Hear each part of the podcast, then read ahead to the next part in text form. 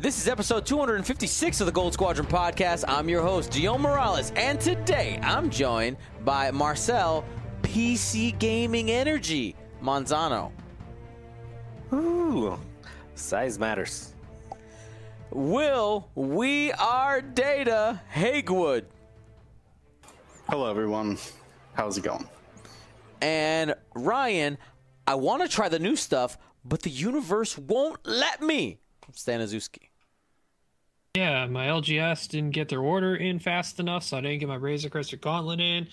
And then, like, I appreciate all the TTS devs, but where are those commandos? I want those little mandos flying out on the tokens on digital format. Let me do it. Digital Commandos. Soon. Soon. Well, everybody, this is episode 256. Uh, I'm still in recovery post Adepticon. We're still in post Adepticon recovery, but we're having a good time. Uh, and today we're actually going to be talking about the data that we got out of Adepticon. It is not data that I publicly released because I have to prep it for public release because it has names on it and all that stuff, and it just make it make it a little bit easier. But um, you know, people have been wondering like. What's like the average number of turns? Does it depend on the scenario? Are people going to time? What about scores? Like how many points are people scoring? Things like that. Uh, so I want I want to talk about all that stuff today. And depending on time, we're also going to be taking a peek into the Razor Crest and the Gauntlet and asking what does it bring to X-wing. Um, but before we do that, I want to remind you that our podcast is, of course, brought to you by our amazing patrons. They are the reasons why we were able to do uh, Adepticon and have the funds to be able to do that. So thank you guys. And we are we currently we just wrapped up the voting for the heroic squadron. So that'll be Trigger Happy Flyboy Poe. Uh, Snap Wexley or th- slash Temmin in the uh, in the T70 is the bonus pilot. We also have ZZ and Greer flanking on the sides with the RZ2A wings. Kaz and Zorii in the Y wing. That is our uh, heroic squadron. Look forward to getting that in your hands as soon as I can. Well, my friends, uh, you know, uh, Marcel, you were our player. You know, last week we had uh, we had James on. By the way, big shout out to James, did a great job. Uh, we had James on, and we had five different perspectives on how Adepticon went. And one of the one of the questions that you had asked when we were going to look at the data, the first one you said, um, you asked about score differentials. You asked about score differentials, uh, and can you take a second and just explain? What is a score differential for anybody who might not know? I just how many points um what are the difference between the winner and the loser? All right. I mean, it's pretty straightforward. I mean, well, but, hey, we can't. Maybe somebody don't know the word differential, man. teaching, we out here teaching. Well, if you're talking about cars, a differential, no. That's true, true, true. If you see my cousin Vinny, you know all about it. All right, man. So uh, let's talk about score differential just a little bit. Let me pull up. Uh, we'll start. Do you guys want to start? Is that the one we want to start with? I don't know. We basically got three roads we can take. Which one do we want to take first? Uh, I think we start from the broadest to the most. What's the what's the broadest topic? Number. Uh, did people go to time or not? Yes or no? Yeah, we'll start there. Cool, cool, cool. Let me let me let me pull up that chart real quick here. One second. My my data. That's not that's not the right one. Hello. Uh, here it is. All right. Here we go. Going to the big screen. I said go into the big screen. All right. Pretty simple right there. Did you go to time? And we're breaking it down there uh, by overall and also by um, by scenario. Uh, Ryan, go ahead and break this down for me. All right. So when going to time, we got our overall here, which we have the about uh, showing that most of the time being sixty percent, so ten percent above our half. We're not going to time on our games.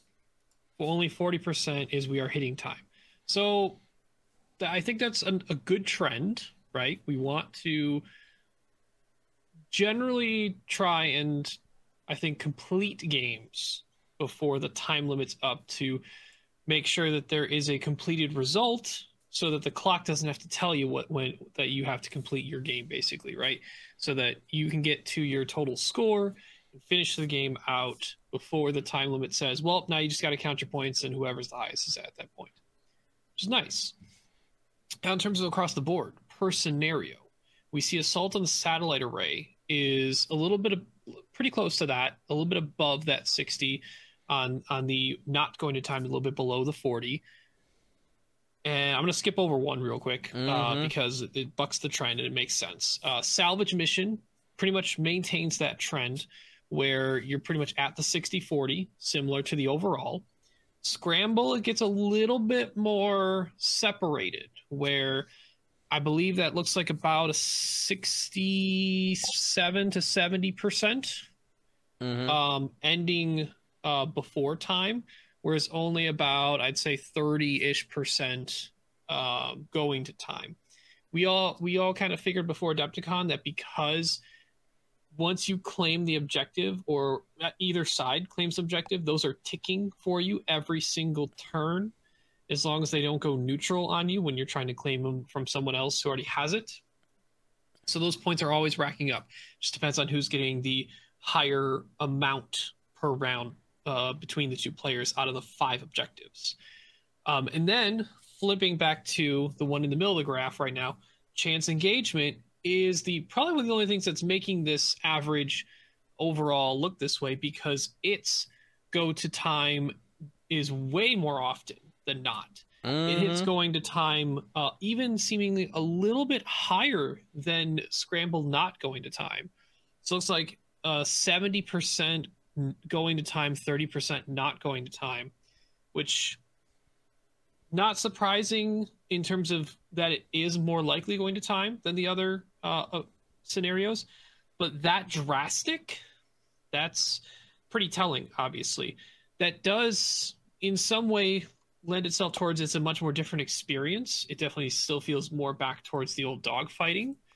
Um, it could we we'd have we'd have to go back and look over a lot of the Adepticon lists in general, not just the top cut, to really determine okay, did a lot of people bring objective focus or what people are starting to short term as PVE, player versus environment lists, where their focus is on conquering the objectives and the environment, whereas PvP, player versus player, you're focusing on your list conquering and destroying the enemy ships.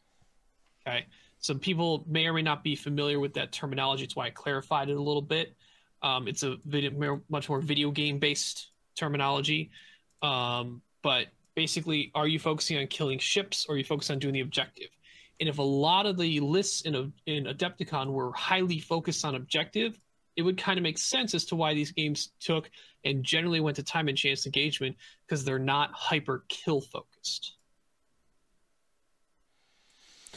Yeah, and one one of the other things like that also is the trend when we were looking at uh, you know is- 2.0 pre scenario. Most of the time, you weren't completely destroying all the ships, even though we were spending every single game with that only objective. Like it's so like you you had said, it continued the trend to what we expected there. Now here's a question I want to ask.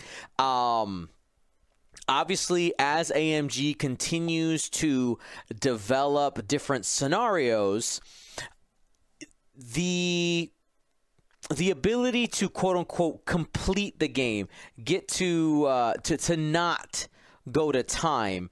Um, is that something that you think they they should be looking at? Should they try to build another or future scenarios where it's a more of a where it's an even we'll go even split to start off because right now we have three of them where you are not going to time, uh, one of them where most of the time you are going to be using that entire clock, or should the goal be to never have to use that clock?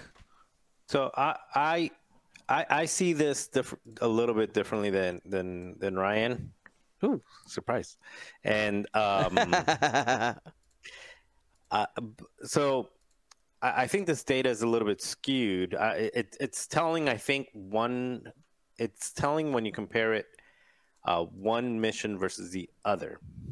Where I think it's skewed is it's the first event, and it's the first event with this particular uh, set of balancing with Mhm. points, right?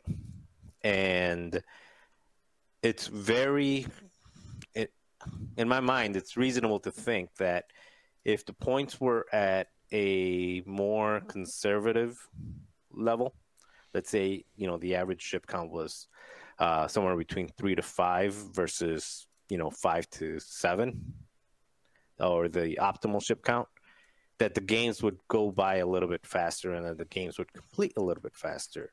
Uh, when we get further on and we start looking at the average at the average rounds and at the average rounds for the different assault satellite, uh, I mean for the different objectives, Mhm.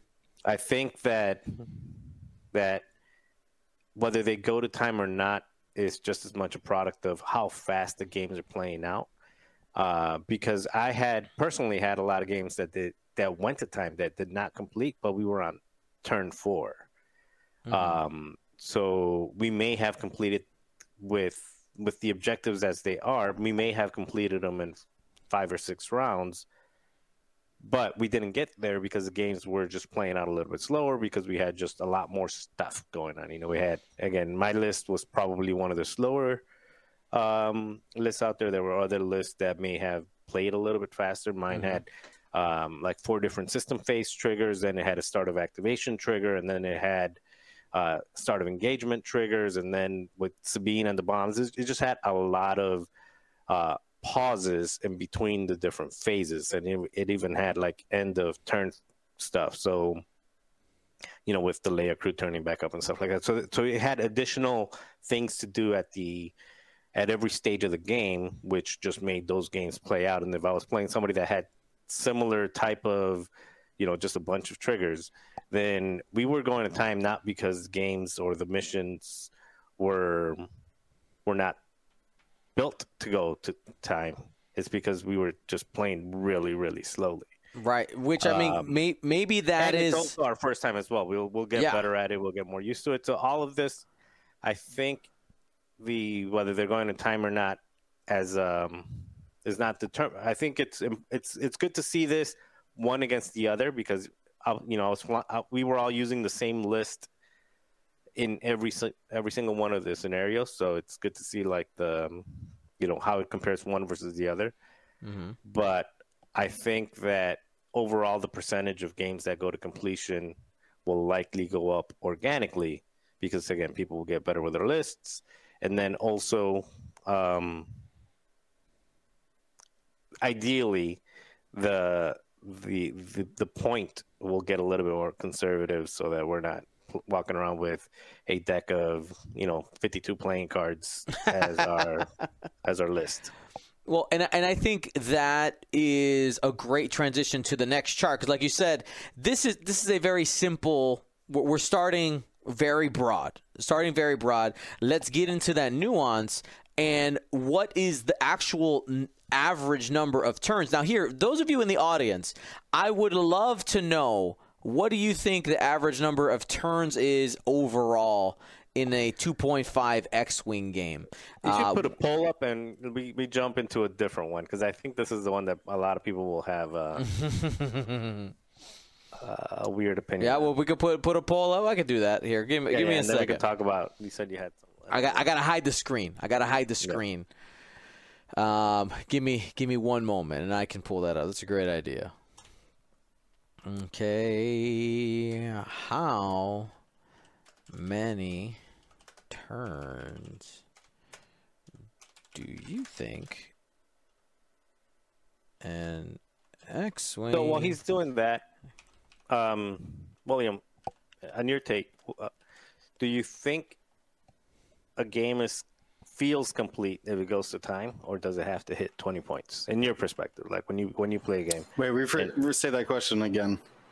do you feel when you're playing a game on you know just casually or in prep or something do you feel the game met a satisfying conclusion when the 75 minute hits and nobody has hit 20 or do for you does it have to hit 20 in order for it to feel satisfying like it, the game is complete Uh, that's a tough question for me uh, because when I play casually, I don't put a timer. I just say 12 rounds or 20 points or, or when whatever. you're playing uh, tournament But for like prep, for Yeah. prep though, when we when I would set a timer, uh, I'm a fast player. Like I, especially when you just dial in four forward in first round, makes uh makes a lot of things go a lot faster. So, I think uh, I think most of mine have been, uh, what do I say, completed before 75 minutes except for chance engagement, which does go to time. The rare chances that I do play chance engagement. So I I mean, my experience is the same as the data, at least, and it makes sense to me. Like, it's when you're scoring points per round, right? Uh, you're, or I should say that a different way the objectives can score three to four times as many points per round as chance engagement. So right then and there, you're just you're literally scoring more points per round, uh, which will end the game sooner. Uh, real quick, quick insert. Uh, if you're watching at home, go ahead and vote. What do you think the average number of turns is in an X-wing 2.5 game? Now, I will tell you, we have the people I think trained pretty good because if you remember when we did this for X-wing 2.0, or sorry, it was in 1.0. Uh, everybody was like, "Oh, we obviously are taking like 25 turns every game," and then just laughing when it was significantly less uh, about half of what people were thinking it was. It was great. Um, but anyway, um, let's go ahead and I want to talk. I really want to do t- number of turns, but I want everybody to get a chance to go ahead and vote in there. I want. I want to. I want to stick with the question you just asked there, Will, uh, or maybe it was Marcel. I'm sorry, I'm not sure who it was. Uh, feeling satisfied. That is an interesting, interesting way to to. I've never actually thought about that aspect of completing a game, which way I feel more satisfied. What about you, Ryan? So I, in all, in most of my time playing X Wing, I've never felt more or less satisfied by the amount of time or turns I was given in a game to to, to complete my game, or felt something was completed or not completed. Mm-hmm. So I, I'm not really swayed one way or the other in terms of like, oh, uh, I played Scramble, and it was four turns because someone got a lot of points and there was a ship that just exploded with variants and then it was over. Like all right that happened. Move on. Next game. That's i have a lot of that feeling. I, I just i have a lot of the whole move on. That was one game. Analyze it. Figure out what i could have done next time and then move on. I you know me i'm the calculated guy i don't Mhm. i don't i don't have a lot of in the moment game feelings sometimes so uh i guess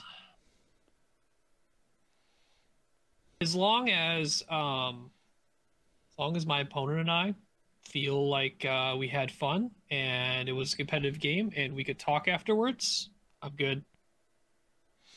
Yeah, because you know that's not a very a very No, no, no, that- in, that regard. that's that's fine. That that's fine because I I remember when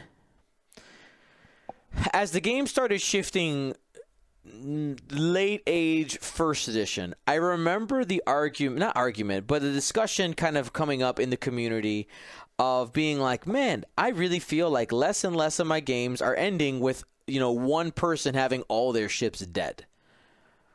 And that's was very rare in in in 2.0 um and i think i think that is probably just going to be the trend for how the game plays.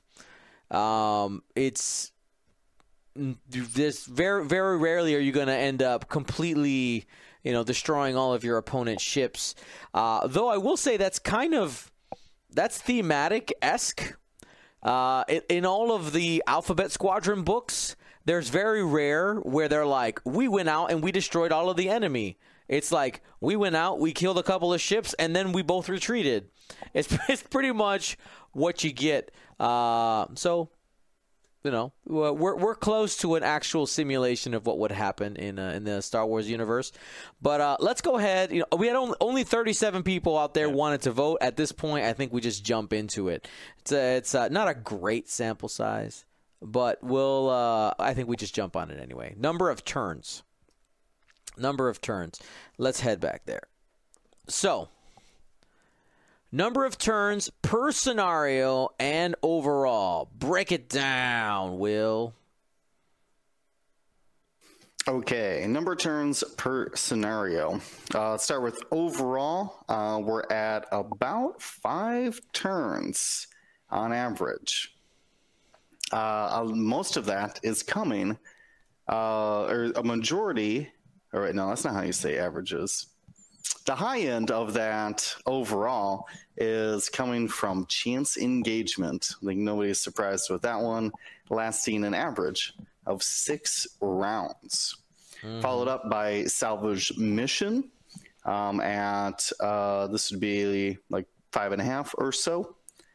Uh, then assault on the satellite array right below that, and scramble the transmission at just over uh, an average of four per or four turns per game.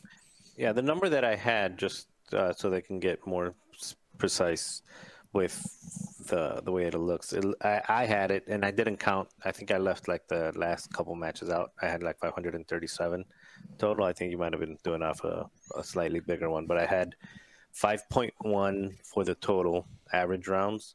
Scramble was 4.5. Uh, assault was mm-hmm. 5 flat. Salvage was 5.4. And then chance was 6. So it was going up by like half a turn, or ha- yeah, by half a turn as it got more, with chance being at 6 at the highest, and then here uh, scramble being at 4.5. There's the, if we want the, the number numbers. 4.5. Right there. Yep. Yeah. So you know, though, this follows the it it follows the trend that what we saw on the. Even though we started very macro and we're starting to get into into the micro, it still follows the trend of our yes nos. Did you go to time? If if you compare those directly, um, you got more turns in in chance engagement. Uh, you got you you played more there. But you know why I think there's more turns in chance engagement, right? Because there's only one thing to set up on the middle of the table, and most of us know how to do it already. Would you agree? Yeah, I definitely noticed that uh, at Adepticon. The moment you said, or not the moment, but when you said chance engagement, there was uh, a dramatic. I would probably say like five, maybe upwards of ten minutes shaved off of everybody's setup time, just because they didn't have to place the other four obstacles. Mm-hmm. So a l- little bit more simpler setup, able to get into it sooner. The... Yeah, you can see that from your streams. Uh, I don't mm-hmm. know if you if you measure it, but you can just look at at the streams from the weekend, from the time that uh, they uh, that the center objective was placed to the time that the first uh, rock asteroid was placed. That's how many minutes it takes to do the the setup, which actually might be a good thing to to kind of just gauge. That way, uh, future TOs can know how much time to allot in between rounds. So that might actually be a helpful thing to to publish somewhere. Makes sense. Yeah. Yep. Yeah, so I, I I will be releasing the full data set for people to look at once I clean it up, get rid of names and stuff like that. You'll be able to to make I'm sure people who are better at statistics than I am will be able to find some cool correlations here. But yeah, you know, the number of turns on uh, on scrambled transmissions, we already talked about that. Why are you getting less turns there? Well, the the game moves faster because it's on a fixed timer. There are most of the time, five points being gained every single turn between the both players. Um, so obviously you're going to do that. Now, um, Yeah, and I mean salvage is the same way, right? Like if you Yeah. if you can start taking crates away from people so they can't score them, you're there will be rounds where just no one scored any points. Yep, agreed. And yeah, I, I know. Of course, and again, I know that we're using average as a very basic. It, it's a basic math idea that most people can understand. Is where we're starting here, uh, and we can get more crazy after that. Now, uh, the what I wanted to talk about as well was the score differential. How when people are losing how much are they losing by? Now again the spread on the data quite wide. I will tell you that. The spread on the data was quite wide. But what we're seeing here is generally people are uh, are losing what i would consider pretty like if you just look at the score it looks significant right 7 points seems like a big spread when your goal is 20 um, but uh, Marcel, I just saw a head twitch from you. No, you said just- seven points. that Oh, okay. differential. It's a it's around seven points for all of them, right? No, you're at nine. Oh, nine. Sorry, nine. Bad at reading. I went backwards. Um, the the differential being being at around nine. That's about you know almost fifty percent of of the twenty. Um, what the, does this tell us? Anything? I mean, is it? What does it tell us, Marcel? What do you what do you It think? could- it's probably better because I mean the the chart is nice looking, but it it's because the differences are in decimals. Mhm. You would either need to, you know, start from six to ten so you can get a bigger disparity, or just go to the numbers themselves. Yeah, or else it just looks like a flat line. Um, yeah. So there, there you go. I, I think it it's it kind of goes in line with the games that are going to time are probably a little bit closer with the chance engagement, and the ones that are finishing sooner are are actually finishing because somebody got the twenty something points and they they um you know somebody got the twenty something points and they were probably winning by a little bit of a wider margin. It wasn't as contested. So and so the I think the the big takeaway is that chance engagement had the you would say the closest games at about eight, and then the scramble, the transmission was the one with the widest gap. I think. Um, trying to think.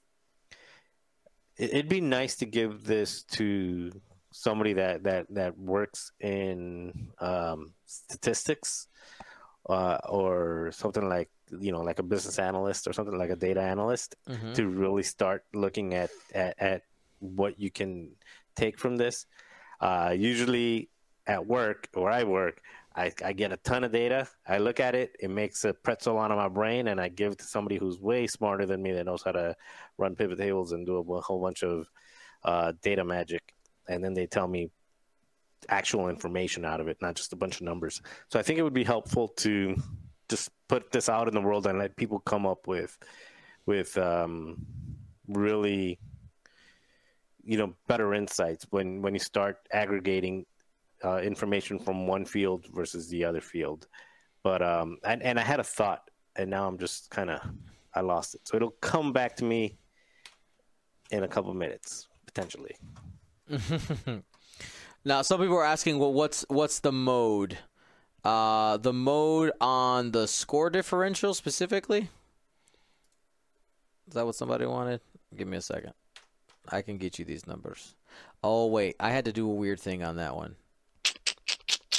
I can't do that instantly because So I one thing that also another one that would be for me looking at this, this seems like a pretty wide gap, especially in scramble transmission, like nine and a nine and a half points. That's equivalent to somebody winning, you know, ninety something to zero, 200 to 200 to one hundred five. Mhm. if you put it on a hundred point scale, yeah.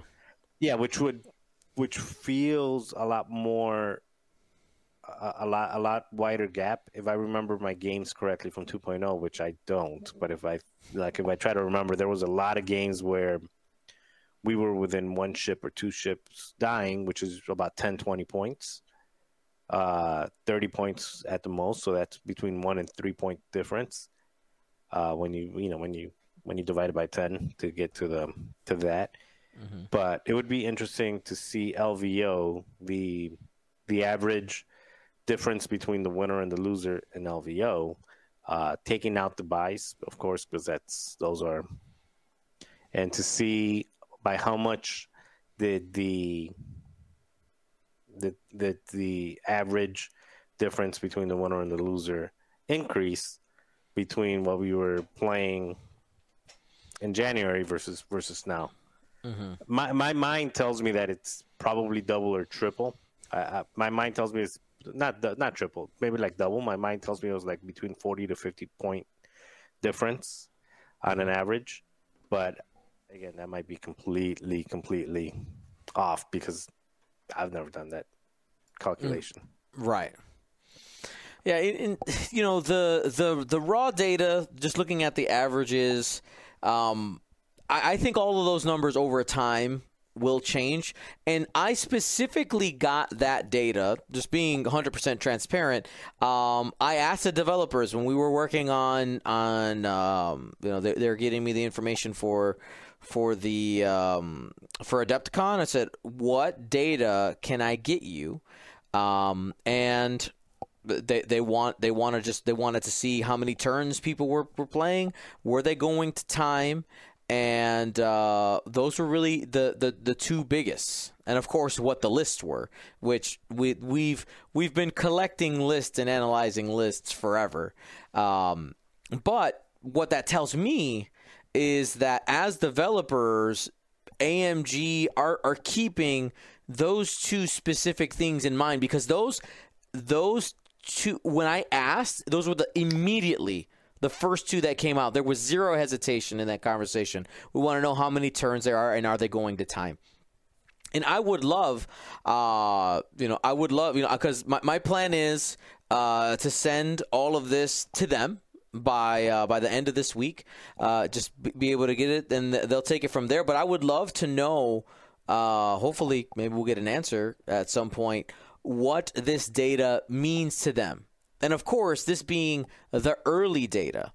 Um, and I know as of right now, um, Dennis from tabletop.to, uh, for anybody who creates a 2.0, uh, excuse me, a 2.5 event on there, has those same two boxes pop up.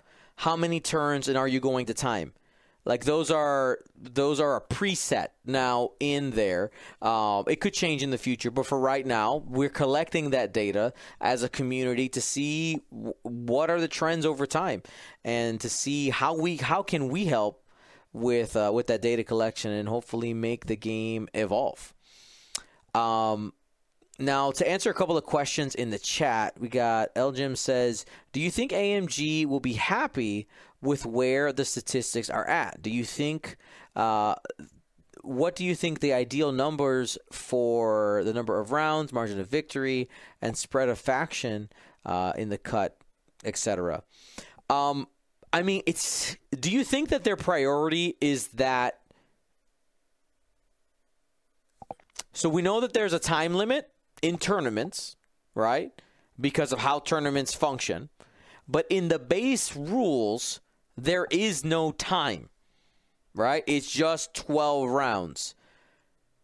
So is the priority the number of turns?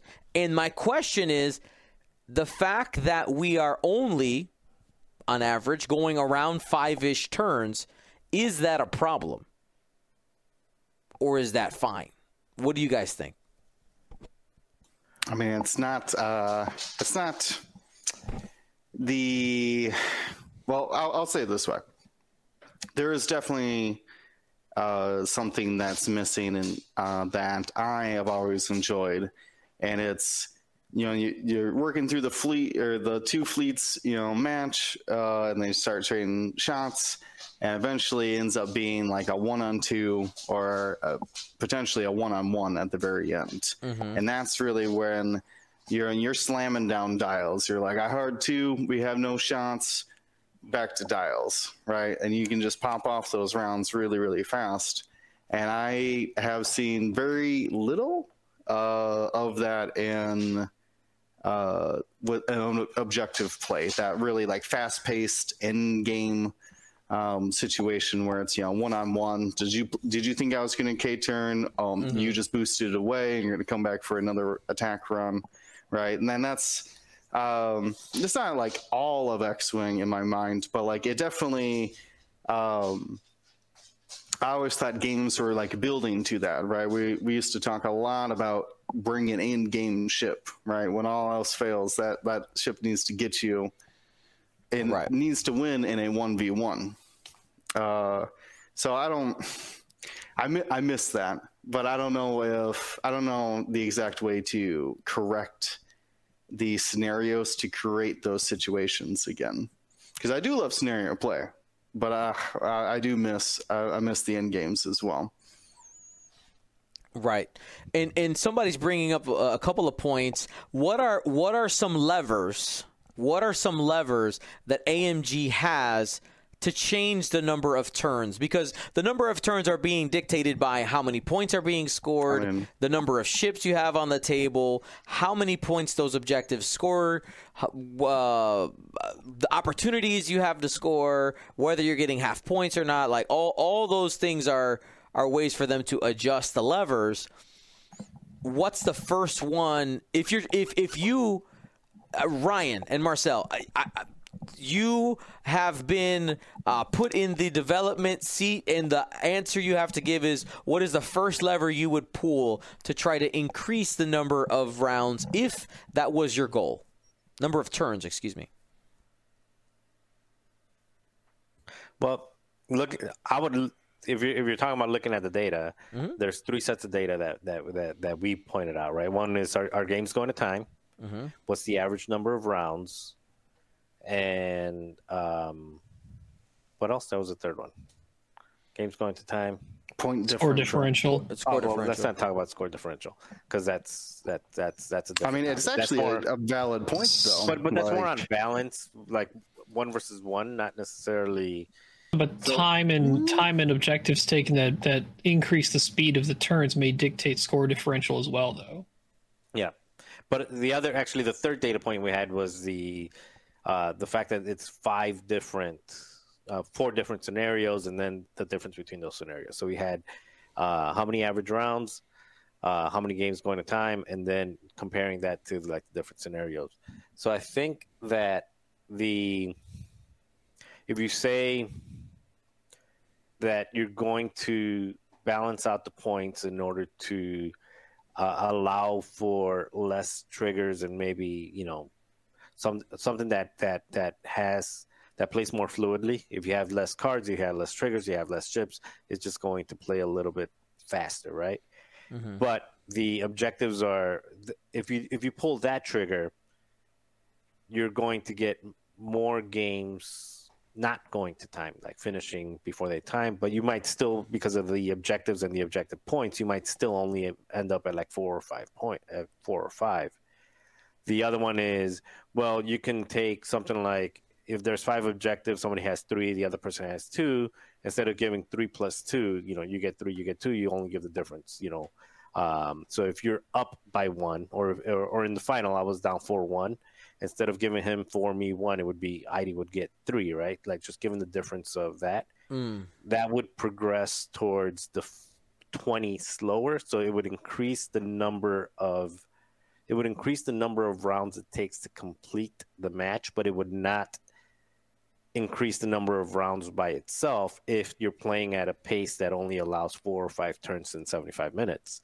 So i think it's it's you i think it's not I don't think it makes sense to think about pulling one lever because it's it's it's looking at the data as a whole, and it's balancing everything to say, well, if I if I if I decrease the number of ships and the number of um, loadout points, it'll go more rounds, but going more rounds might top off at five. So if I find a way to either increase the number of points it takes to win, or again do the difference of points only, or maybe in some of them only have three objectives versus five, whatever it is, then that'll increase the number of turns it takes to complete. So you you do a mixture of of those to to get to that sweet spot that you're looking for. Now that Mhm. is the subjective part is what is the sweet spot? Right. Um, And that's what we don't we don't know what the developers are looking because- for, right? Like what's Yeah, so their it's- it's- goal? I think the sweet spot is to get to completion. Is to get somebody to to at least be at half or above half the number of games that complete because somebody won. Mhm. Uh, again, you don't have to kill everything because somebody won b- between a combination of what you've killed plus points. You probably want to be above half completion rate, but you also want to be above half completion rate at a point where you feel you felt you feel that you got enough play time in. right. You know, if, if you're playing a game of Street Fighter and, and you do three kicks and then you you know you win the game, it's like, uh, I won, great, but um, The experience along the way. yeah, yeah, it's Yeah, the and that- enjoyment of playing the game. Yeah, and that that also touches on pace of play. So into second second edition recently, uh, or the most recent second edition, we had dropped to a turn count of around nine. Was about where we were at according to my according to my data. We were around nine, so we've dropped, you know, a good chunk of that, right? Forty percent, just gone. Um, Ryan, you know, I know that with the objectives, we have we have to take time to set it up. Like that's just a reality. And in a tournament setting, I really did try, Ryan. I tried to give everybody as much time to set up as possible, but I could not. It was not realistic to wait for everybody to put their dials down and then go. Like it just doesn't work in a tournament setting because I, I have to keep a time clock. The the the the people who run the, the event hall, you know, doing doing this, they literally were tearing down Adepticon during the final. Okay, for anybody who didn't hear about that last week, um, like the what what is a what do you think is a realistic turn count or expe- expected turn count if we uh, if we if AMG were to change maybe the way things were scoring, you know, talking about or looking at some of the suggestions that Marcel had or maybe any ideas you might have. Well, I, it's hard to give a turn target in my mind when it does feel like it's definitely more of a developer focused. Like this is their plan for what they want to do. Mm-hmm. Maybe there is something we can try and do to help speed up, like you said, the setup of the game. Now that that's increased, you know, things to help you as a tournament organizer get things going more smoothly. Um, in thinking about my suggestion last week, to, hey, get the community to start marking up the center of their mats so that we can correctly put the middle objective where it needs to go. And then someone reminded me, like, or mentioned, said, hey, what if they make it a scenario that doesn't use the middle objective anymore? Like, oh, well, yeah, that would suck to have just your middle marked up for no reason at that point in the Mhm. future. So, um, it may be a repetition thing too, Dion. That is the first big event that Yeah. ran Absolutely. 2.5, finding the middle um, objective to place, and then placing all the other objectives. Uh, there still could be some time before we see that speed up more efficiently Mm-hmm. uh, when people are more used to it. Whether it's both finding middle objective, placing the obstacles where they've actually done it enough times where they know where they want to put it.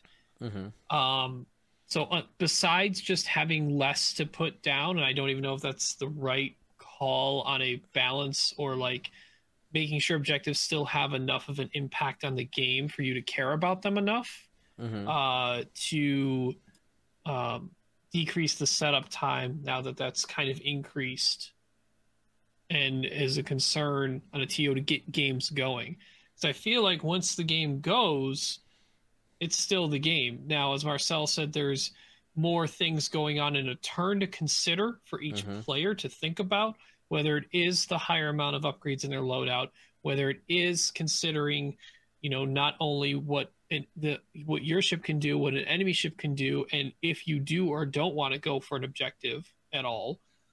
So, um, without seeing it at probably about six months to to like eight months time of like spent where we see people who've like done enough repetitions adapted to it and see what it could be at the optimal speed, I guess, Mhm. or what we believe is an optimal speed. Because like it's it's it's not um, an expectation just to find the fastest people who can do it and be like, see, they can do it that fast. Not Right. everyone is that way.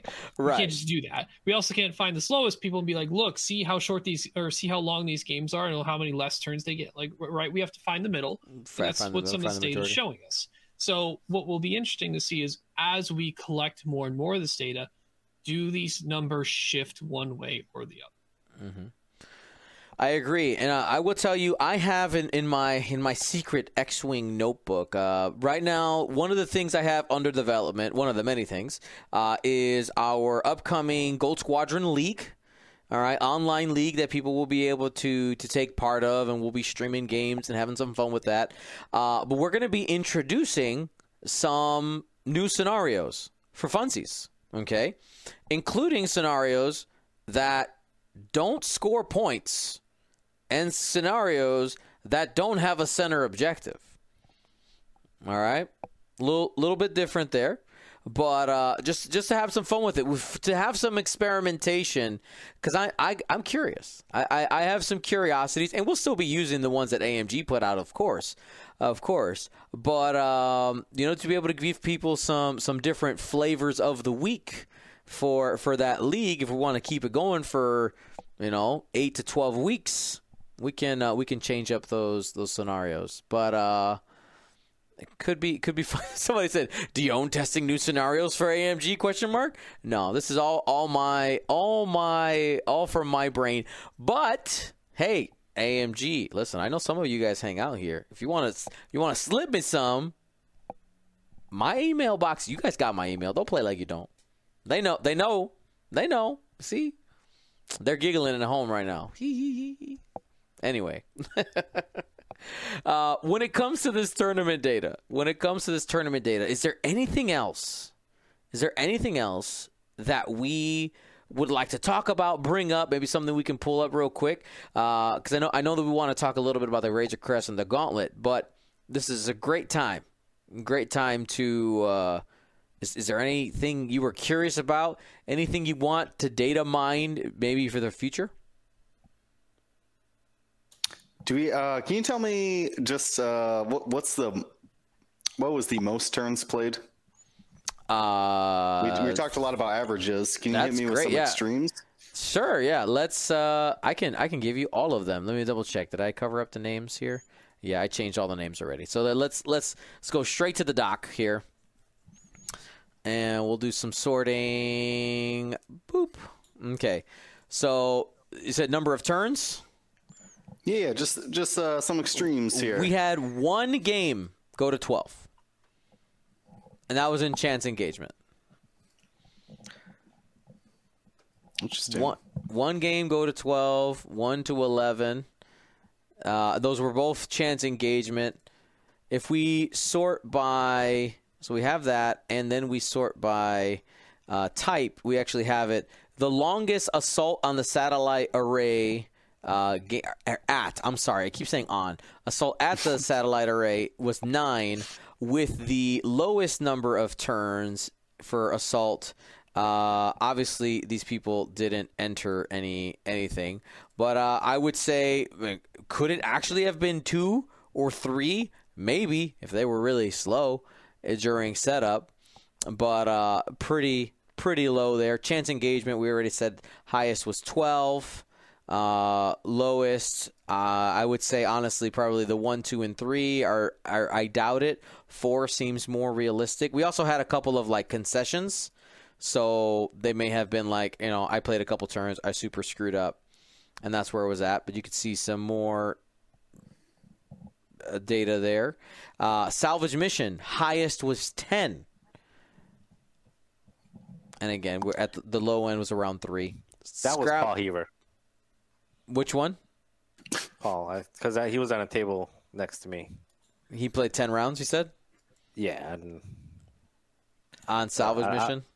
yep, well, yeah, because he, he had he had crit Boba Fett, so I'm sure he was just things were dropping left and right. yeah refusing to let people carry crates. Uh, what about uh, most points scored?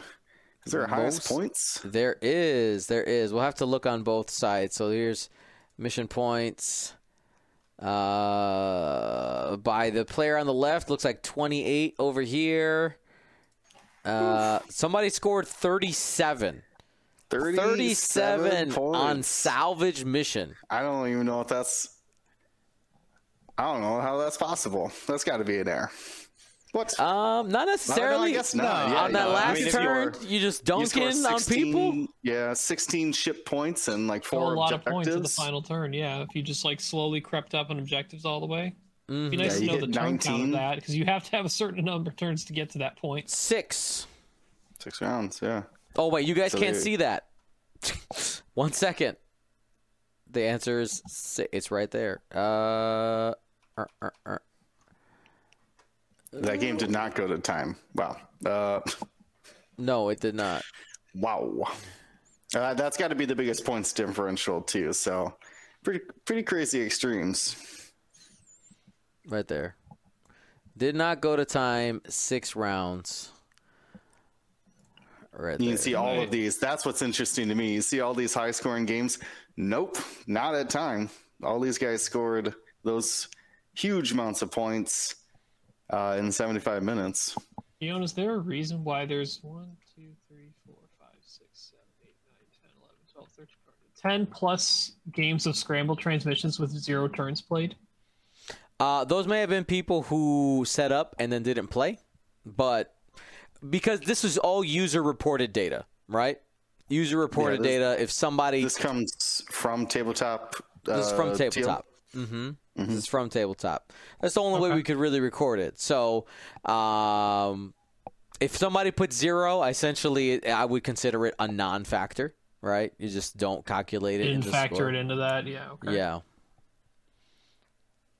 But uh, yeah, because any, anything that's zero may have been a concession, or they're like, "How many turns?" I don't know. Let's just put zero. Like, and there were so many things going on. I couldn't go around like, "Hey, you put zero. Was it actually zero? I couldn't track them down. Though I could. Tech, I, I got their. I do have their names, but I won't. I won't worry about it.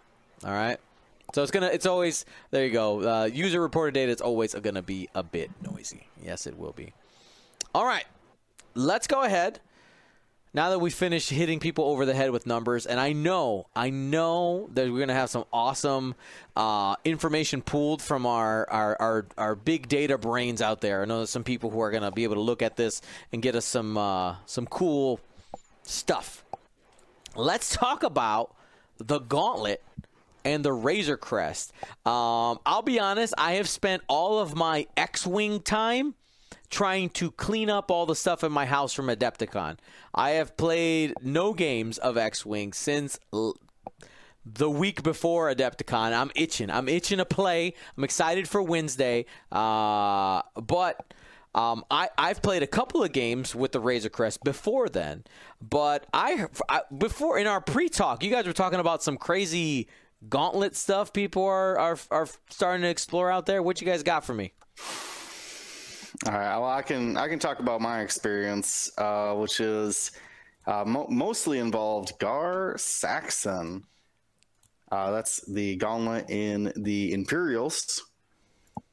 He's in Initiative three, uh, eight points, twenty loadout. Uh, says while a friendly ship having zero to two performs a primary attack, if the attacker is in the defender's rear arc, you may spend one charge, uh, which is two once recurring. Uh, if you do, the attacker rolls one additional dice. So he kind of acts. He his ability can give him basically a three dice rear arc if you just fly over somebody, uh, or you could help out a friendly ship nearby who might be flanking uh, the enemy. But it does have to be primary. Uh, so there's, I think, a couple different ways to load them out, uh, and it really depends on uh, your squad mates. Uh, the biggest thing is that Gar Saxon is definitely a support ship, right? Like you, uh, I don't know of a lot of abilities that you could just increase his own attack power because you're not really reaching. You can't really get a lot of five dice attacks uh, four dice like long range. I guess you can bring proton torpedoes, but you could do that for a lot cheaper than eight points uh, somewhere else. So to me, there's a couple schools of thought, and first one, slap Sloane on there, uh, and bring as many Tie Fighters as you can.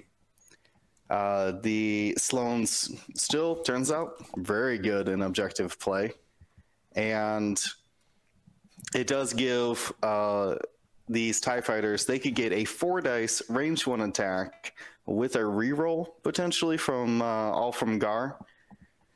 Uh, pretty crazy uh, stuff.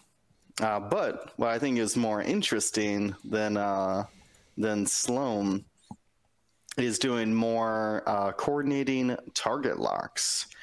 That would be something like Grand Moff Tarkin, where you can give your basically have everybody acquire a lock uh, on the ship you have locked in the system phase.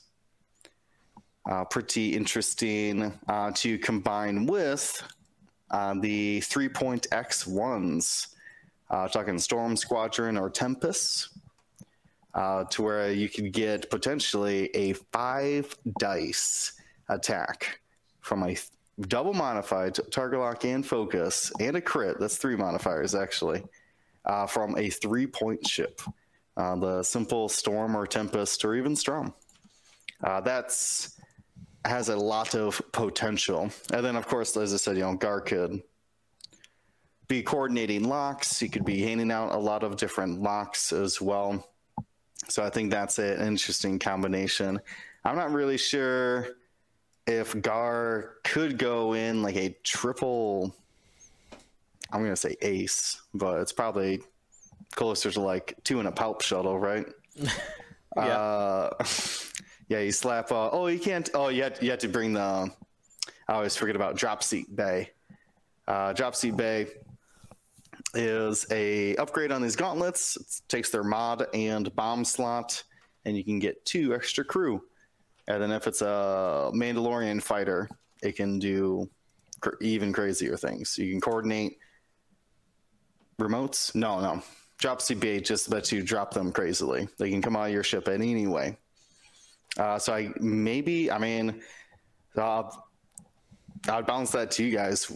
Could Gar be like a pout mobile out there, just maybe supporting two to three aces? It could be. I mean, with the with the turn count being so low, this is something that we were talking about pre-Adepticon. Is that support abilities? As long as they can, you can leverage them. You know, two or three times, they pay for themselves very quickly. And this addition, at least on Gar, right? The additional die. If you get a couple of turns with a higher initiative ship to be able to to be able to punch through something, um, I mean, I think that I mean you can use it every turn, right? Uh, you can use it. Uh, yeah, because it recurs once per turn. You get two charges. It's like uh, fire convergence. Yeah. It's very similar to fire convergence.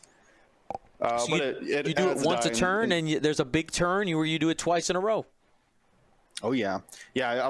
I, I mean, if someone lets you pop off two gars on somebody, if they just turn their back on you, um, that's that's their problem, I guess. Whoops. I've never. I guess I, I said that Gar doesn't normally get five dice attacks, but like, it's because people don't normally let you like fly past you, and then you could swivel 180 to be behind him. right. They see that coming, but I mean, maybe that's a good thing that they don't try to get behind your very expensive, slow-moving ship. Sadly, sadly, they're just not letting me do whatever I want to their ships. I know. I really want that five dice range one primary from Gar. Would you just turn your back towards me? It'll be fine. I Uh, promise. Yeah. I mean, that's, uh, I don't know. I just think Gar's, uh, at least for the Imperials, I do not know about Hark, the side slipping. I don't even understand that yet. Um, they can get, uh, man, what is the new. Wait, is it Hark? Is that why? No! why would they do that? Uh, Captain Hark, the upgrade says after you fully execute a red maneuver, if you're not focused, you may spend one charge to gain one focus. Turns out that would be perfect for Captain Hark, the pilot. Uh, and without that, I don't really know what like stress clearing or helping a ship do red maneuvers more often would be. Maybe like Right. Kallus or Vader, like a force point, right? I'm still working on him. If you got some ideas, you you let us know about that. But I think Gar's Gar's offensive support I think is really interesting. Ryan, which what what's what's your current uh, new ship flavor right now? Uh, so I have builds for Gar. I have builds for Ezra. I've got Vizsla. Which one um, makes you giggle? giggle? Uh, probably Ezra. All right, that's that's gonna be the rebel one. All right, Yep. Uh, what you got for uh, me? uh, Sixteen loadout gonna- points. Ezra's Seven just squad. gonna infinitely stop and just be in our just like shoot at everything that passes by really well.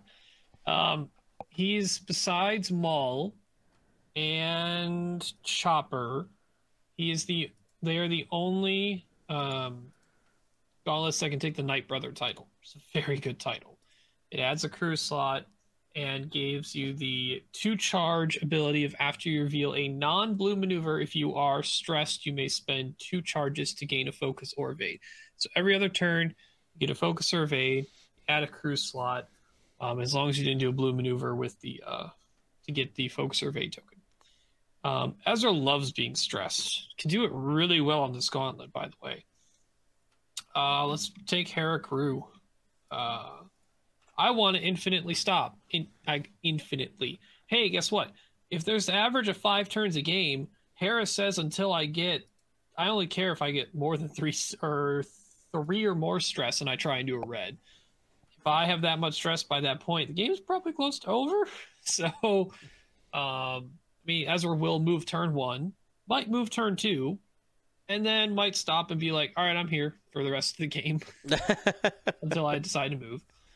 Um, and then I'm probably gonna grab literally every uh everyone's quote uh the the big um uh what's the word for it uh what the, the fad right now in Rebels Ursa Wren crew. Uh, something's going to be in my list that's going to lock Ezra. I don't care what it is. It's probably an X-wing or, or Arc 170 with R3 astromech, so that ship can get their lock, and we'll just lock a friend and then Ezra will get a lock. Pretty cool. So Um, Ursa Ursa Wren, for anybody who's listening and not reading, here is you can maintain up to two locks. Each lock must be on a different object. After a friendly ship at range zero to three is locked, you may require, uh, excuse me, acquire a lock on an enemy ship. Yep. And then uh, Rebels got a lot of good crew, so I'm just gonna throw in drop seat bay, and we'll figure it out from there. Uh, we have five points left. Uh, because I'm doing so many red maneuvers, I might want more actions. Uh, I might just take the single point upgrade for now in Chopper. Be like, all right, this, this seems cool. After that, you got four points. Figure out what you want to do. Uh, you could throw an illicit like contraband and go really crazy with that whole red maneuver thing. Just have fun with that. Um, Dude, big shout out to Contraband and Night Brother. What Yeah. what a combination. It- Reinforce and an evade token. Yeah, the, the question is is it more than you need? I don't know. Uh, you might still be able to do everything you need to do by that point, but with Hera, Contraband, Night Brother, and Chopper, if you get stressed, do what you want. You still get whatever action you want to do. Um, and Ezra already being stressed, so when Ezra has a stress, and if you also have a focus, you pretty much have two focus tokens, essentially for defense and offense for that round. Um, the only thing that's not technically is because Ezra says uh, you can change two of your eyeball results to an evade or hit. Uh, if it's a range three attack coming at you and you're rolling three agility or range three obstructed, you can only convert- two of the eyeballs. Same thing with shooting. You're a three die forward arc sh- ship, and then you also have the range one potential. So you're with the force, you're technically only changing two of them, but I'd rather mm-hmm. change two of them than one of them. So it's a nicer force mod when he's stressed, and you could still have the focus from Night Brother, or you can opt for the evade. Either one that you want to do. You got a point left. I don't know. Throw compassion on there. Throw marksman marksmanship on there to generate crit. Whatever you want to do. Cool. All right. And it's basically Ezra says, "I'm here." And you're not moving me unless you're killing me. so we ended up with uh, Ezra, Compassion, Hera Syndulla crew, Contraband Cybernetics, Drop Seat Bay, Night Brother title, Swivel Wing, Ursa Wren crew, and Chopper. Let's go ahead and hit some uh, hit some Razor Crest. You got any Razor Crest for me, Marcel? Uh, Razor. Or you want to stick with the Gauntlet? Yes. No, we'll do Razor Crest. All right, I got bro- some brokenness that we could uh, all exploit until it becomes not broken and somebody bans it. Eh, All well, right. maybe not ban it, but it, it's it's it's probably not how it was intended. So let's go to uh, the that's not the Razor. Sorry, what's the technical term for this thing? SG. ST70. There it is. All right, so And we're using jump Mando? to yeah, of course. So the the main part of this is um you know put the title on there because the title's cool, but the the main part of this is on the mod throw on the Mandalorian optics. So during the system phase, you may spend a charge to acquire a lock on an object in your front arc. While you perform a primary attack, if you have a lock on the defender, ignore obstacles beyond range zero, obstructing the attack. Now go to crew and throw on a little Kira. So now you have collision detector. Two charges of collision detector. During the system phase, say, I'm going to go over that rock. And then Mandalorian Optics is going to say, and I don't care. So, um, system phase, you can target lock the rock and fly on it, over it, anything, and it's not going to matter because you locked it and you still get your actions and still do everything. Uh, to keep taking advantage of that, we're going to add some trick shot. All right. Well, auto blaster because uh, crits are good, and then Greedo as well. Yep.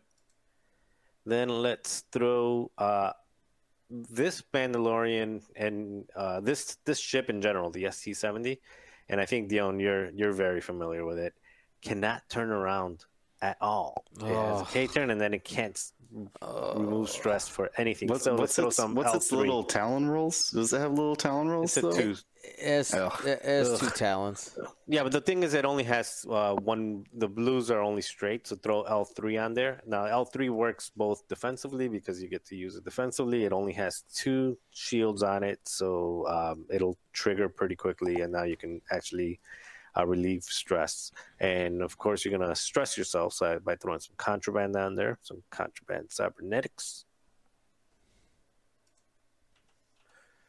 Uh, throw on some false transponder codes and they'll actually work because at first you're just going to be using your target locks on rocks anyway. And now the last two points on there, you can either go with uh, cutthroat to regenerate your contraband and your um, your contraband and your false transponder codes, but I would actually go with uh, no, uh, not uh, what is it called? Enduring, which is you get to uh, if you are not in the defender's bullseye, you evade res- crits before hits. Um, and they get to do it as well. They get to evade crits instead of hits. But the whole point of the crits anyway is to get behind them with the auto blaster, which are unavoidable anyway. So um, the crits are still coming through even if they if they say they evade them. So Can, can I ask you, Marcel? This is from Mega Silver. Yep. Uh, what is your Razor Crest card? You've taken two of the best uh, does that non, take? elis- uh, non-unique. You get Uh, a third. You get a third. Uh, what you call it? A Oh. third non-limited. There you go. yeah, good point. But you can't Uh, make it the same copy right now because it's No, used no, as yeah. equipped, I believe. Yeah, yeah, you can't you can't make it the same. I mean, just, Well, if you just an wanna pick- idea. I mean, you Yeah. could. I mean, you, you always have that uh, That new Well, if- hot if shot you- blaster or whatever in your Over back Yeah, two you've got the modulators. over. What is it called? The over. The one that gives you Overtuned? three. Overtuned. Overtuned modulators? modulators. You can throw Mhm. overtuned modulators in there, so you have false transponder, contraband, overtuned modulators, and in that case, cutthroat might not be a terrible idea because you know Sure. you get you get to regen the one you want, but also, again, I like enduring because that's seven hull, and with Greedo, Yeah. you know the the Marcel, would you probably consider knowing that? So, so the the the free illicit you get Mhm. that's non-limited is a secret illicit, being Mhm. that uh, you um, can don't don't reveal it until a system a system phase you decide to reveal it. Mhm. I think if you're going to have a lot of these lists, like you equip two and have a secret one, contraband and overtuned are a good baseline. I think having the secret false transponder code is really good because then your opponent can't lock you to get rid of it. You can reveal it and use it when you want it or when you think Ah, it's is that, that's at the yeah. system phase, right? Yeah. Yeah, good Mm-hmm. point. Uh, that's that is Yeah. a good point. Yeah, so just put the overtuned on there now, and then put the false Yeah. uh, when you when you False will generally be your secret one. But I mean, And it there's- happens at the same time as the Mandalorian optics. So you say Mandalorian. Yeah. So system Oh, phase, that's okay, false true. Yeah, transponder, 'cause and I, I was thinking uh, system phase that you could reveal overtunes then pop it right away, but you could reveal false and then optics some. and optics it with Mandalorian. Yeah. Oof. But uh, I, I- anyway, I really love that combination between Mando optics and Kira, and just basically ignoring rocks for at least two turns. I mean, you can ignore rocks the entire game, but uh, because of the system phase, ignore rocks right when you're going to get on them. So much system phase. My goodness. Man, I- I'm proud of you, Marcel. You you you have a combination you brought together that we didn't find out was cheating later. Oh, I I Trust I. I, I, I wrote in the I, was, chat. I was like, oh, he's talking about enduring. There's going to be something wrong in I was here. trying to No. cheat. I was trying to cheat. I was trying to see if I can fit Mandalorian optics into Bossk, but no, I can't. Yeah, 'cause that would only be on we were Mandalorian, wondering if right? we are gonna have another uh, uh, another Netron Pollard with this with this stress or something, or uh, an indie calc sharing or something. So no, it's that's legit. You know, I that's something I haven't looked at with the uh, with the Razor Crest is its ability to do the Kira Mando optics combo. I hadn't seen that, and being that it's a ship that doesn't have boost, it could really help it get around the board for sure. I will tell you, as someone who has put the Razor Crest on the table now, um, but seven, eight, nine, almost ten times. That thing, without guys, first, don't forget to use L three. That's the first step. Don't forget to use it, because when you realize it, you'll be facing the wrong way and be like, "Oh crap!" Uh, you stressed a lot which just sad. You will use your contraband cybernetics pr- pretty quickly. Um, but yeah, I like I like this. I might try the Mando next week. I I uh, I was playing Q Q Q nine. What's the Yeah, because you get it's for six points, you get twenty loadout. It's it's a good value, but yeah. um, Now, here's- Mando. at- you you, you can actually still get a lot of what Mando gets here. You just get less of the illicits you're actually buying, right? Mhm. And then I don't think I actually Q Q nine when they first released the loadout had a talent slot, but just doesn't anymore. So you don't have the trick shot combo like Marcel Sad. has. So Yep. There you go. What was your Dion? What was your crew when you ran Q9? Uh, um, Zam. Really? Yeah. So the combination I've seen a lot is uh, Jabba with contraband cybernetics. Oh. Uh, because with Q9's ability to do after you fully execute an advanced maneuver, you may perform a calculate or barrel roll action, even while stressed, if you do gain a strain. So, because the Razor Crest gives you an evade to barrel roll, uh, you can very easily take your do your K turn, or it says yeah, an advanced maneuver. So K turn or stop, uh, and then you get your free calculate for a strain, whatever. Uh, then you can evade and you can barrel roll, and you can do that for Five rounds. Turns Only out that's all I need, baby. That's kind of the whole point of like Q9 with Jabba and Contraband Cybernetics. Yeah. You either win the game or die uh, by the time you use up J- all your Jabbas. And you still have six more points in that. So you can grab your cargo, sh- or uh, you put your cargo chute, you tuck it in your Razor Crest. Uh, you can get whatever else you want. Oh, uh, probably Dengar. Oh, uh, Bosco would be great, but he doesn't work if you're already stressed. Boo. So I hadn't come across this yet in play, but someone explained this to me when they uh, took their Q9 or Mando. I don't know which one it was, but they opted for the the contraband cybernetics. You know the the which probably the most common upgrade people are putting on these because of that. And L three. That's I think L three might be the main crew you put on this ship. Mm-hmm. Just reduce that incoming damage and then have the better blues, or at least uh, all bank blues, which are helpful. Um, someone someone put together a uh, a Babu Frik and Cikatro Vizago, and when Babu was about to like took all the bad tokens, and when Babu was about to pop and put them all on that ship, at the end phase of the turn before, the the player swapped illicits with a crappy ship that just took an illicit. And just dumped all the bad tokens on the crappy ship, and it's like, oh, all right, I've never had to deal with these. That works really well with um, with the burnout. No, with the Oh, burnout. with burnout. The burnout. yeah, yeah, because with the burnout you can burn out and then get rid of the you because you're slamming. You get rid of the weapons disabled with Babu Frik, and then you throw that off to someone else. later on. Uh, yeah. like a turn later. Oh, I see what you're saying. Yeah. Yeah, so you can basically slam. You take the weapons disabled. shoot, you take the Mhm. weapons disabled, and then you take that off. You still shoot It's- that turn, and with Auto Blaster, Greedo, or something like that, you, you put It's, some uh, serious damage. It's Yeah. pretty funny just to see Vizago just football Yeah. passing Babu to I through trade you this uh, little space. this little being for whatever you have, bro. All right. Anyway, I, I'm gonna head out, so you guys enjoy the the rest of the cast, and we'll uh, I'll watch the rest. All right. Yeah, I mean Good we're gonna seeing be we're gonna be closing it down. A little bit of an early night tonight, but All right. um, but yeah, like that that's a cool combination. Oh, that's dirty. My That's gosh. It's honestly, it sounds like I would want to put an illicit on like Gamut Key Hawk and Uh-huh. have Bossk take Babu Frik, and then like that one turn when you've stacked up all those stresses and everything, you just go, "All right, Gamut, you have them now." Yeah, this Yeah, is your that's- problem all now. Gamut was trying Uh, to do was just help coordinate and like give abilities, one at the or give tokens and hold them for the whole time. And then Bossk is like, "All right, you help me with the bad stuff." Is uh is Vizago in phase? Uh, During the end phase, yeah.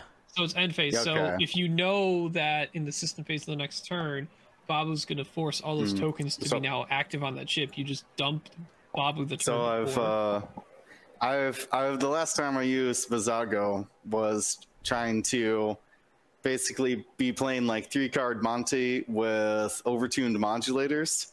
Of them like, oh, you have a green token? Have my fresh modulator, so you don't get penalized for it. Oh.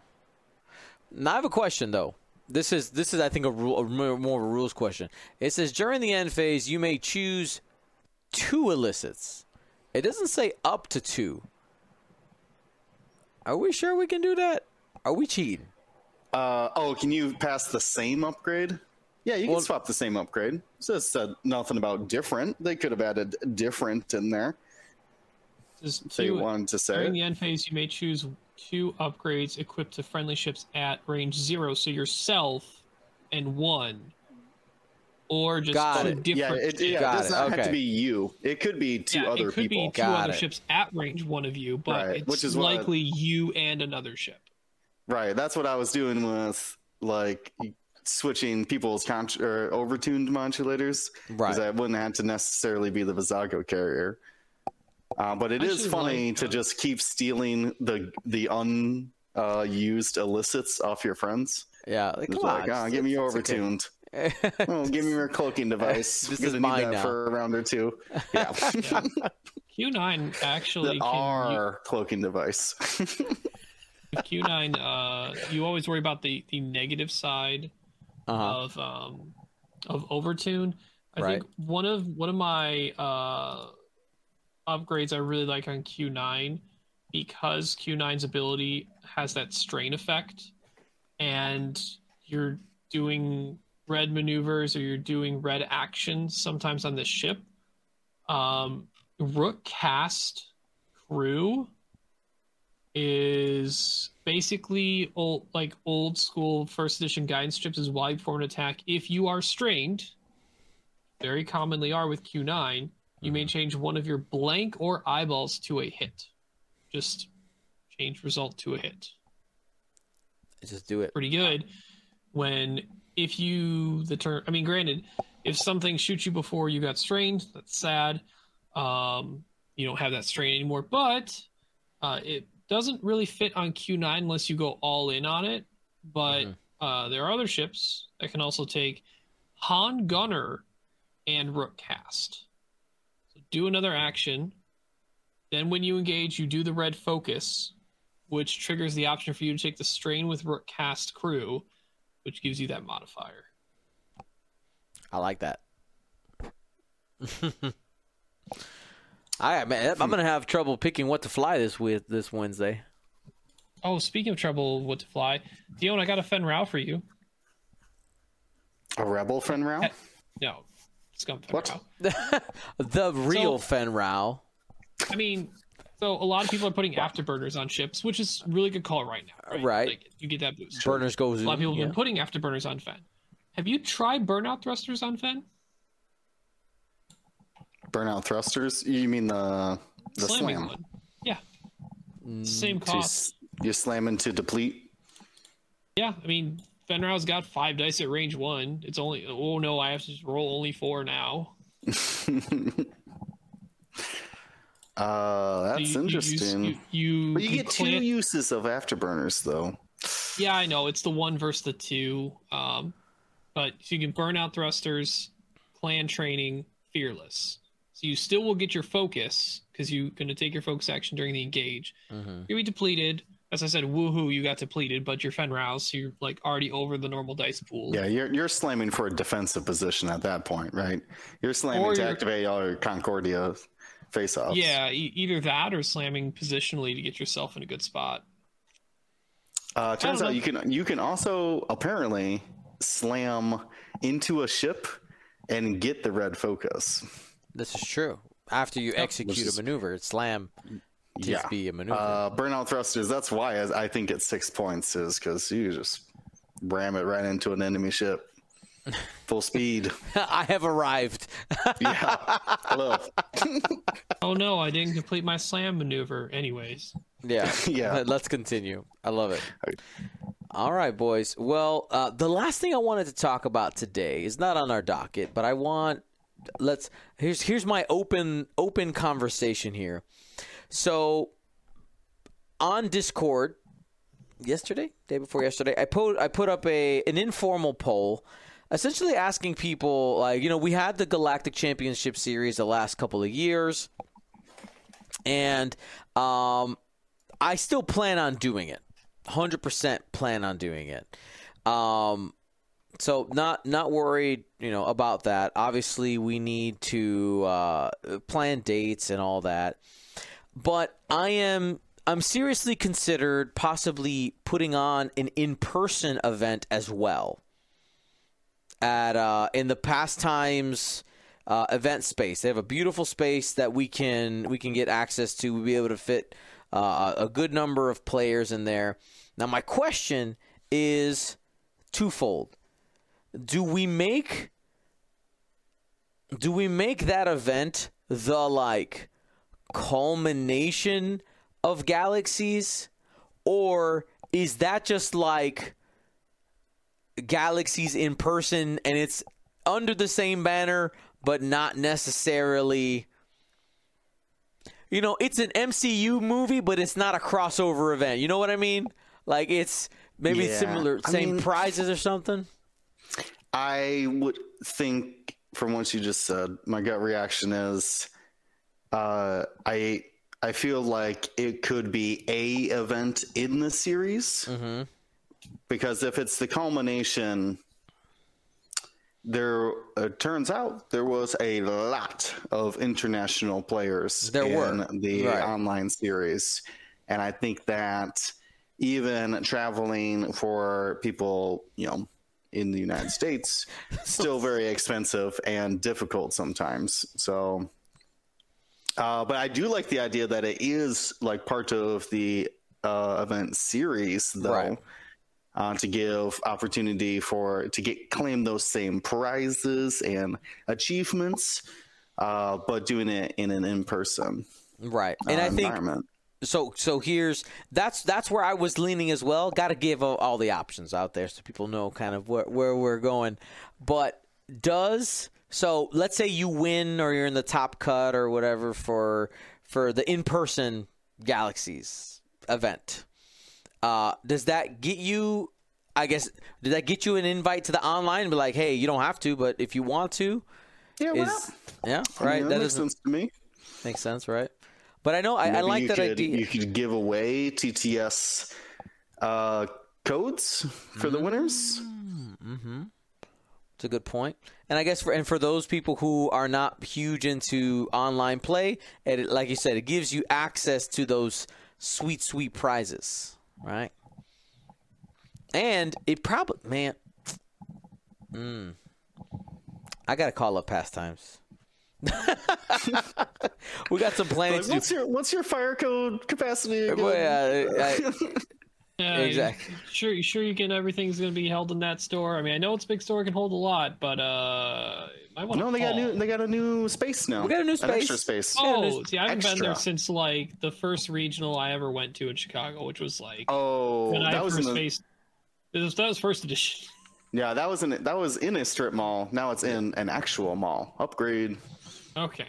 Yeah, they have an auxiliary space that I have to find out how many t- physical tables they have, but I think we could fit a good, a decent number. I think we could probably fit a hundred people. I think we could do that. So it should have some live music too. We'll, we'll figure it out. Yeah, Dion Con, 2022. You guys are ridiculous in the chat. Yeah, we'll figure something out. The other question is like with AMG Worlds question mark when is that? Like that's my only fear for planning something is like uh, because I, I could I could probably get a cal- a date on the calendar in about three weeks. I could probably give you guys a date for that, but it's a little Yeah, scary. you don't you don't really want to even be in like the same month as no, Worlds. yeah, I don't want to be anywhere near it. So do I just plan it for 22 and or 20 excuse me 23? Uh, and it's like we have the Galactic Championship and then after it it's like the Galactic Championship after party in person after party. I mean, yeah, potentially. We'll figure it out. I would think. Uh, I think I would. It, it would probably be smoother to have it part of the series. That's what they, you know, that interconnectivity, man. I prefer I prefer that as well. But like we're normally what we've been doing, it's like the first event is in May, right? Is usually what we'll do. First event's in May, and you know, with a couple weeks notice, and I'm like, my bad, I was busy, and now I have an even bigger excuse because I had Adepticon, right? We knew we usually had like May, um, June, July, August, and then like September, October, and then November was the thing, was the the final. But now I will tell you, I'm planning on going down to four qualifiers. Four, going down the four, uh, and if they sell out, we'll open up a fifth one. But they gotta they gotta sell out. That's just the the realities of, of you know with people. I, I want y'all playing in person, but I want to make it op- give give provide the opportunity for people. But anyway, I've been gabbing too much. It's time to go to bed, everybody. I'm still like I'm not I'm still not right. Like I I I'm still not right from Adepticon. Still not there. But anyway, be smart, be safe. Gold Squadron.